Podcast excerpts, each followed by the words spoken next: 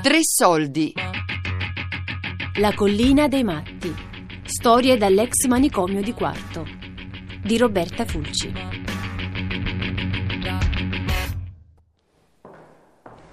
Noi giravamo con un mazzo di chiavi enormi, eh, che era continuo lavare le mani, un continuo lavare le chiavi, chi, chi, ha, chi è stato infermiere o, o, ha vissuto dentro il manicomio, questa è una stranezza che se la ricorderà sicuramente.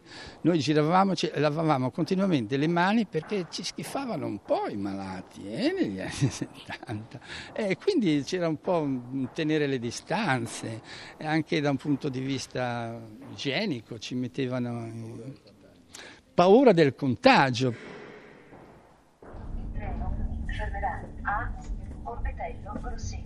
Un tempo a Quarto, nella parte sud di Genova, c'era un manicomio. I più corretti dicono ospedale psichiatrico. Ora che gli ospedali psichiatrici non esistono più, quello di Quarto è un ex ospedale psichiatrico, ma molti lo chiamano ancora la collina dei matti. È un grande complesso con più di cent'anni di storia, una storia diversa da quella di tutti gli altri manicomi italiani. A Genova incontrerò decine di persone che vivono o hanno vissuto in prima persona la collina dei matti, ai tempi del manicomio, durante la rivoluzione batagliana, negli anni Ottanta oppure adesso. Medici, infermieri, pazienti, politici, ma anche volontari, artisti, musicisti. Stiamo arrivando nell'area A farmi da guida per visitare il complesso di Quarto è un architetto, Lucio Ruocco. Io sono arrivato giusto con Basaglia. L'edificio ottocentesco. Dall'esterno, più che un manicomio o un ospedale, si direbbe la sede storica di un grande polo museale, un luogo di cultura, insomma, in mezzo a un grande parco. Fuori dalla facciata monumentale ci sono due palazzine che erano quelle dell'economato e quelle del direttore, perché il direttore stava all'esterno del manicomio. Questo è un edificio che è concepito non come un unico edificio, ma come una città, una piccola città, in cui alle ali c'erano le residenze, al centro c'era tutta la stecca dei servizi, gli uffici, poi subito dopo c'erano le cucine con la mensa, subito dopo ancora c'era la chiesa e poi c'erano i servizi tecnologici. Questa era la scala principale e questo era l'ingresso ufficiale. Ecco, questa era la parte dove l'utenza le parole di Lucio Ruocco trasmettono subito due cose: lo sgomento per come questi spazi sono stati usati e allo stesso tempo la fascinazione per la bellezza delle architetture. Era un progetto d'avanguardia, perché prima gli edifici manicomiali erano assimilati a quelli carcerari. Questa era la scala, ecco, sopra invece questi saloni qua sono sempre stati eh, dedicati alla biblioteca e questa invece tutta frescata, questa grande sala era invece la sala, ma magari chiuso, era eh, la sala della formazione e dei, dei convegni dieci anni. Tutti questi, questi armadi contenevano tutti i libri, i libri e le cartelle cliniche, che c'è una raccolta meravigliosa dal 1880 in poi delle cartelle cliniche, quindi una storia tristissima ma nello stesso interessantissima dal punto di vista medico. Adesso sono, sono, sono vincolate dalla sovrintendenza, però sono sparse non sappiamo dove. Questa parte qua non era usata dagli utenti. Ma come si viveva dentro un manicomio? I pazienti come passavano le giornate? Io mi chiamo Maurizio Deseri, sono stato, sono stato infermiere, ora sono in pensione dal 2004. Sono entrato nel nel 1969. Gli infermieri ebbero un ruolo speciale nella storia di Quarto. Loro vivevano il manicomio ogni giorno, dall'interno. Arrivavamo al mattino, alle 7 montavamo, alle 7 e mezza cominciavano a, a defluire dai, dai, dormitori con una puzza che no, in, inenarrabile. Eh, perché erano tutti chiusi, c'era un sovraffollamento nei reparti eh, dove ero io, per esempio, mi ricordo 180 malati in un, in un camerone dove non, a fatica passavi, non c'era, non c'era, posto per i comodini, passavi a fatica da un, da un, da un letto all'altro. Bisogna immaginarsi che questo era, un unico, era un'unica camerata, con questo muro esisteva solo questo muro. e basta. Immaginarsela, immaginarsela così. Di colera, scabbia, in un anno sono morti 70 pazienti. Durante il giorno ci occupavamo del, delle pulizie, subito si, si, si, portavano alle docce, con scene anche non molto carine. Immaginiamoci questi, questi, queste camerate lunghissime, e al centro c'erano i servizi con queste vasche dove i malati venivano lavati con, con la canna, si aiutavano a vestirli, passavano davanti tutti insieme, passavano davanti a un grosso armadio con tutti una cinquantina di divise, tutte spiegazzate che arrivavano dalla lavanderia di tutte, di tutte le misure e cominciavano a svolazzare eh, giacche, camicie, pantaloni un po' più grandi, un po' più piccoli, glieli provavi addosso, erano larghi, per fare presto insomma va bene. Nessuno aveva i propri vestiti, avevano tutti, non avevano un armadietto, non avevano detto niente, non avevano niente di niente. C'erano molti modi di finire in manicomio. Non era nemmeno necessario avere disturbi psichiatrici. Di fronte all'ospedale psichiatrico ci sono altri edifici dove erano eh, riuniti i bambini senza eh, genitori e senza famiglie, insomma i cosiddetti trovatelli. Questi bambini eh, erano bambini che non Massimo Casiccia ha iniziato a frequentare quarto da studente, naturale, come volontario. Non conoscevano dei giochi che tutti i bambini conoscono e alcuni di loro non, conos- non riconoscevano la propria immagine allo specchio arrivati a una certa età, quando eh, non potevano più essere eh, trattenuti all'interno di questa struttura, gli facevano semplicemente attraversare la strada e passavano nell'ospedale psichiatrico. Non avevano eh, problematiche psichiatriche, erano semplicemente delle persone che non avevano avuto famiglia, non erano cresciuti eh, nella maniera normale, non avevano avuto la possibilità di seguire delle scuole normali e quindi rimanevano mh, alcuni di loro, per fortuna solo, eh, delle persone disturbate, quindi la soluzione più semplice era ricoverarle all'ospedale psichiatrico che all'epoca era un po' un refugio, un peccatorum di tutte le persone fastidiose o comunque non inseribili direttamente nella società. Naturalmente, siccome era una città, il ciclo di vita era, era, era, era completo non dico proprio dalla nascita, ma qua ci sono stati anche dei bambini di 7-8 anni che erano legati come i grandi fino alla morte. E quindi dietro la chiesa c'è anche, c'è anche la camera mortuaria. E in più c'è tutto il parco che scende fino giù a valle. Il parco era un elemento di cinta eh, per loro, cioè era un elemento, non è che ci andavano a passeggiare tanto, no?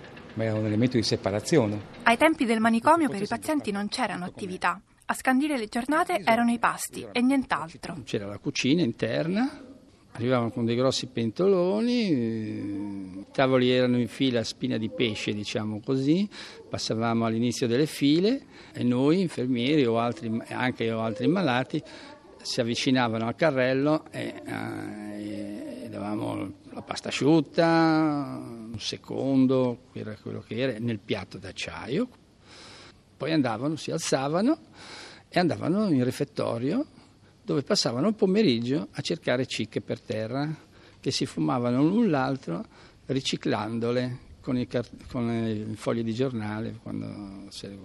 Questi sto parlando degli anni 70, primi anni 70. Eh.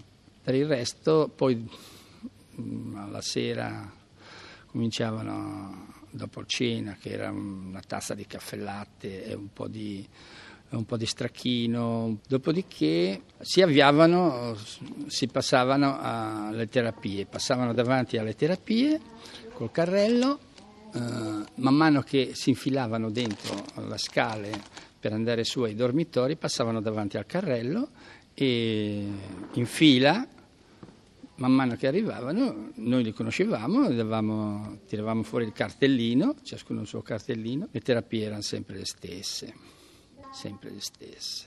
Ti sto parlando del, del, dei semi-agitati, 180 persone circa. Sì. E noi passavamo la notte a controllare che non, si, insomma, che non succedesse qualcosa e succedeva sempre qualcosa perché in qualche modo reagivano. 13 novembre 1972. Alle ore 18.30 è stato necessario contenere il paziente X perché si gettava giù dal letto. 16 novembre. A un certo punto gli infermieri dei due manicomi di Genova, Quarto e Cogoleto, iniziarono a scrivere quello che succedeva lì dentro. È stato coercito per precauzione, dato il suo stato di agitazione. Nacque così il libro bianco dei manicomi genovesi, che nel 74 fu pubblicato. È stato necessario chiuderlo in cameretta. Bisogna immaginarsi l'ospedale come un mondo a sé, un mondo in cui la gerarchia la faceva da padrona. L'ultimo scalino della gerarchia era il malato, poi dopo c'era l'infermiere, poi c'era il, coordinatore infermiere, poi c'era il capo infermiere, poi c'era l'ispettore degli infermieri, poi c'era la, eh, il dottore, e poi c'era l'economo, poi c'era il direttore che viveva qua dentro. Questa gerarchia viveva di un mondo a sé. È l'ultimo scalino di questa, eh, di questa piramide che erano i malati, subivano la violenza della, anche la violenza del personale che doveva subire questa gerarchia senza, spesso senza senso e autoreferenziale. Ore 8 e 10. Arriva il carrello con latte. Le tazze sono già state preparate dai degenti lavoratori, pagati 45 lire. Il pasto dura circa 15 minuti. Dopodiché vengono ritirati i cucchiai. Non si capisce perché tutto debba essere svolto così. Alcuni vengono rivestiti dagli indumenti persi nel caso. I degenti sciamano alle tavole e all'armadio dove sono riposti i biscotti. Frutta, buona parte dei matti girano scalzi e mezzi nudi, circolano tra i tavoli bevendo il latte rimasto nelle tazze e cercando cicche per terra. Nel frattempo viene fatta la conta dei cucchiai. Se per caso ne manca uno, i malati vengono perquisiti. A un certo punto, mentre eravamo al refettorio, e era la colazione. Mentre ero lì che aspettavo che si sedessero per distribuire il latte con le tazzine già pronte di, di metallo, un infermiere non so perché eh, un infermiere così senza motivo dà uno scappellotto abbastanza pesante a un paziente molto regredito, no? abbastanza, abbastanza regredito, non molto, abbastanza. Questo qui, incavolato, si è girato un po' a destra e a sinistra, non sapeva come sfogare la rabbia di averlo ricevuto. Verso l'infermiere non poteva perché era una potenza, era di sopra della gerarchia. Si è girato verso un malato più regredito di lui e gli ha molato uno scopaccione secco. E lì ho visto proprio bello, chiaro e tondo la gerarchia, la violenza, come si scaricava nella gerarchia. Questo per, per 20 novembre. Un degente aggrediva un altro ricoverato. Intervenuto il personale di assistenza, un infermiere veniva colpito da un calcio. Un degente è stato contenuto a letto perché per futili motivi colpiva con un pugno un altro ricoverato. Altri due degenti venivano alle mani per motivi 26 novembre. Un degente colpiva con un pugno un altro ricoverato, l'aggressore viene contenuto a letto. C'erano due ali, ci sono ancora adesso due ali ad un piano, due ali a ovest, due ali a est per i malati gravi che venivano legati ai letti con bende, con catene e quindi erano posizionati all'esterno del comparto. All'esterno perché le urla, cose, e in più questi edifici erano un piano solo, non erano concepiti da due piani perché le urla avrebbero disturbato chi stava sopra. Questa era una delle, delle stecche dove c'erano i pazienti gravi. Sopra c'era un terrazzo che era molto bello, era molto bello aveva dei pilastri che sono spariti completamente, dei pilastri molto alti e poi c'era una, una, una rete lavorata bellissima perché sopra ci potevano andare i pazienti. Malgrado la buona volontà dello scarso personale di assistenza presente, i letti sono senza il minimo ripostiglio per le proprie cose. Infatti i vestiti e le scarpe, quasi sempre scompagnate. Molti li ripongono sotto il materasso o sotto il cuscino la sera. Vengono distribuite le sigarette. A chi ha i soldi in deposito un pacchetto, oppure 4 o 5 sigarette. Tre al mattino, due alla sera. Pantaloni rappezzati, giacche sgualcite, camicie enormi e spesso senza bottoni, mutande senza possibilità di essere fermate in vita. Questa è la divisa del matto, di un bel colore grigio tetro come tutto il resto. Il libro bianco è solo l'inizio. Genova è l'unico luogo in Italia in cui la rivoluzione psichiatrica è partita non dai medici, ma dagli infermieri. Io ricordo con entusiasmo, anche creativo, anche in qualche volta mm, di soddisfazione personale, eccetera, è stata quella all'interno del sindacato che ha creato tutto questo aperto delle teste degli infermieri soprattutto, ha modificato. Ho visto veramente un sacco di gente, infermieri, colleghi che sono totalmente modificati si sono buttati a pesce a dare il meglio di loro stessi.